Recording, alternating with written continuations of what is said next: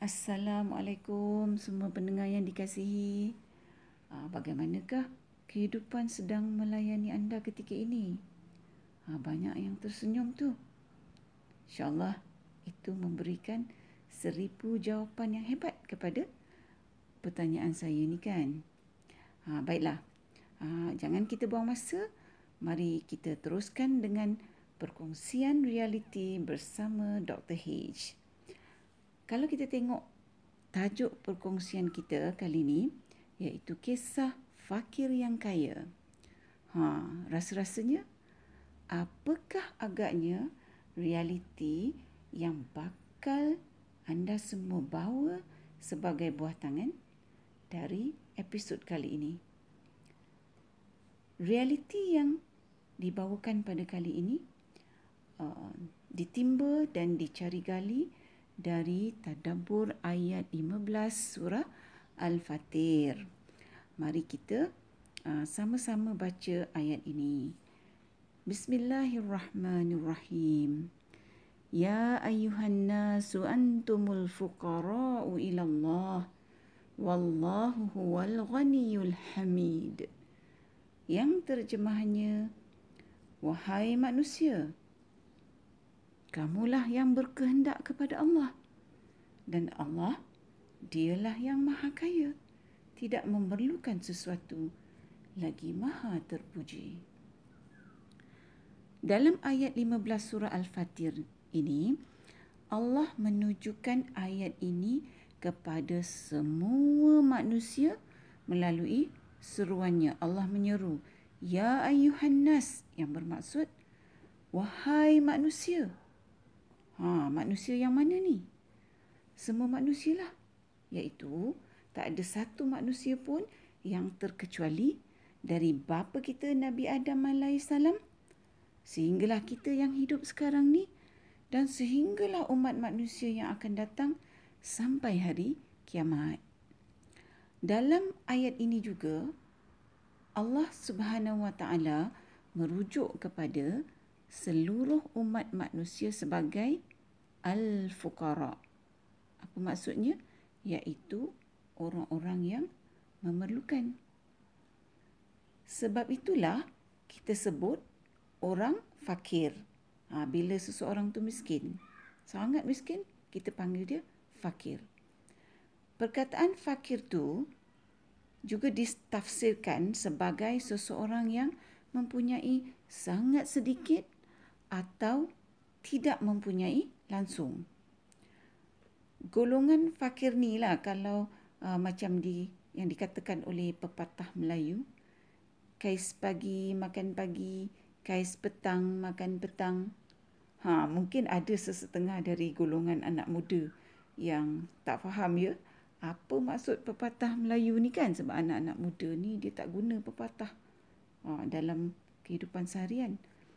Okey, pepatah ni maksudnya ialah apa yang dapat dicari pada pagi tu cukup untuk memenuhi keperluan pagi sahaja. Tak cukup lah langsung kalau nak makan tengah hari pun tak cukup.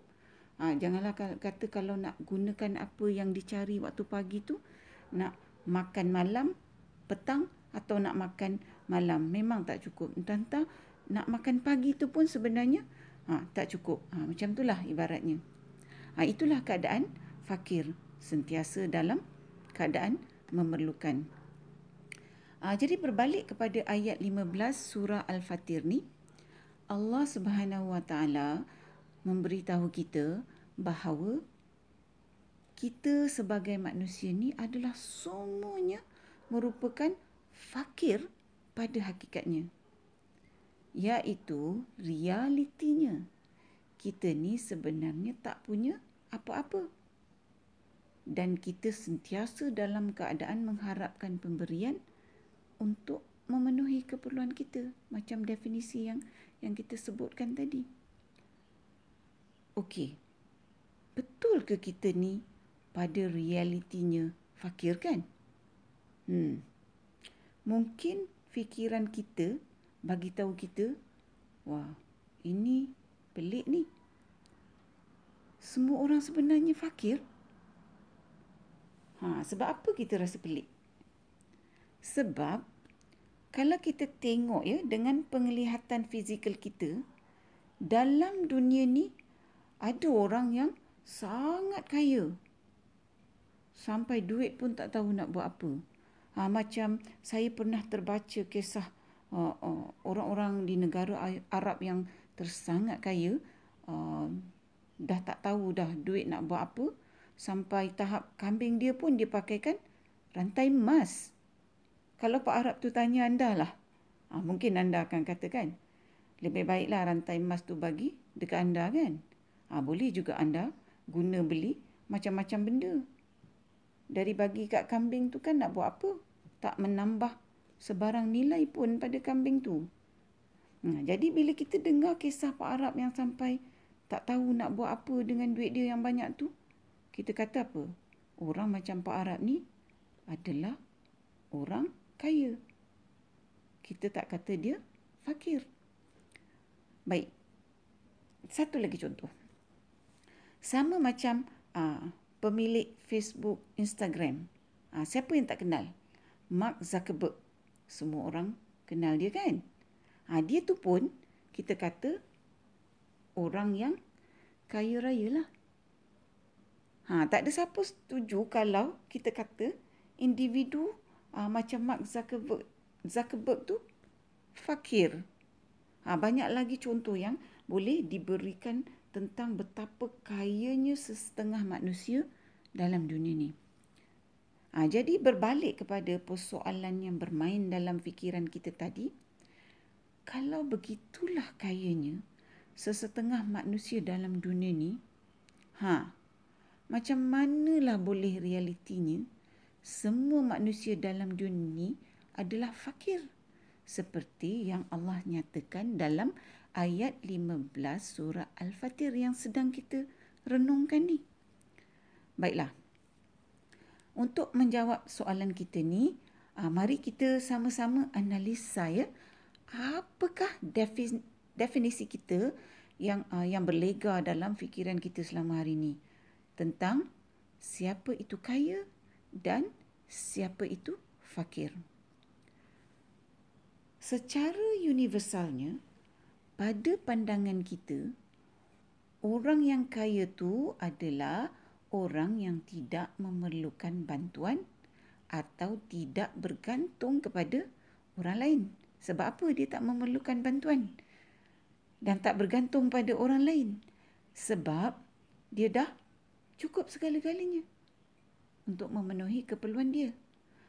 Pada masa yang sama, pada pandangan kita, orang yang fakir tu ialah orang yang sentiasa dalam keadaan memerlukan bantuan dan bergantung harap pada orang lain.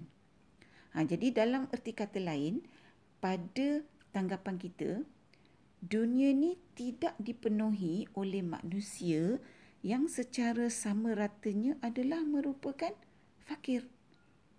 Kerana pada pandangan kita, manusia ni ada yang kaya dan ada yang tak kaya, yang miskin. Okey. Sekarang mari kita bandingkan pula pandangan kita ni dengan apa yang dinyatakan oleh Allah Subhanahu Wa Taala dalam ayat 15 surah Al-Fatir ni. Tentulah kita dapat lihat bahawa pandangan kita jelas berbeza dari pandangan yang dinyatakan oleh Allah Subhanahu Wa Taala dalam ayat 15 surah Al-Fatir ni bahawa semua manusia adalah fakir. Iaitu kita ni semuanya secara mutlak merupakan manusia atau makhluk yang sentiasa berkehendak memerlukan dan bergantung kepada ihsan daripada siapa? Daripada Allah. Bila? Setiap masalah. Kalau Allah bagi tahu kita bahawa semua manusia adalah fakir pada hakikatnya. Ha, jadi, siapakah yang sebenarnya kaya? Sudah tentu jawapannya yang sebenar-benar kaya hanyalah Allah Subhanahu wa taala. Sebab itulah kita sebut apa? Allah yang Maha Kaya. Tidak kiralah betapa kayanya seseorang manusia itu kan. Pada pandangan manusia yang lainnya, orang yang dianggap kaya tu pada hakikatnya tidak lebih dari seorang fakir yang kaya. Status fakir pada kita sebagai manusia ni tidak boleh hilang sama sekali dan tidak akan hilang pun sama sekali selama-lamanya tidak kiralah berapa banyak kekayaan yang Allah pinjamkan kepada seseorang fakir itu semasa hayatnya. Jadi melalui ayat surah Al-Fatir, ayat 15 surah Al-Fatir ni, Allah Subhanahu Wa Taala sebenarnya mengingatkan kita siapa sebenarnya diri kita.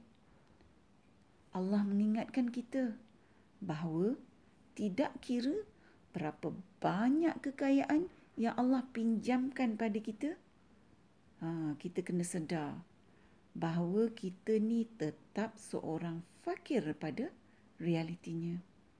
Sebab itulah, jika Allah berikan kekayaan pada kita, biarlah kekayaan itu kita letakkan di dalam tangan kita. Jangan kita letakkan dan kita tahtakan di dalam hati kita. Kerana apa? Kerana apabila kekayaan itu bertahta di dalam hati kita ditambah dengan bisikan syaitan kita yang merupakan si fakir yang Allah pinjamkan kekayaan pada kita akan menjadi lupa diri terhadap realiti status hakiki kita sebagai apa? fakir. Ini adalah merupakan uh, peringatan kepada diri saya sendiri ya. Dan semoga ianya juga menjadi peringatan kepada semua yang mendengar perkongsian ini. Bahawa apa yang ada pada manusia duit kita yang banyak harta benda yang banyak pangkat yang tinggi pengaruh yang besar status kita yang hebat ke kesemuanya adalah bentuk-bentuk kekayaan yang hanya merupakan pinjaman. Dari siapa? Dari Allah Subhanahu Wa Taala pemilik kekayaan yang sebenarnya yang maha kaya. Dan semua yang dipinjamkan kepada kita ni kita kena ingat hanya bersifat sementara. Apa yang ada pada kita bukan hak mutlak kita.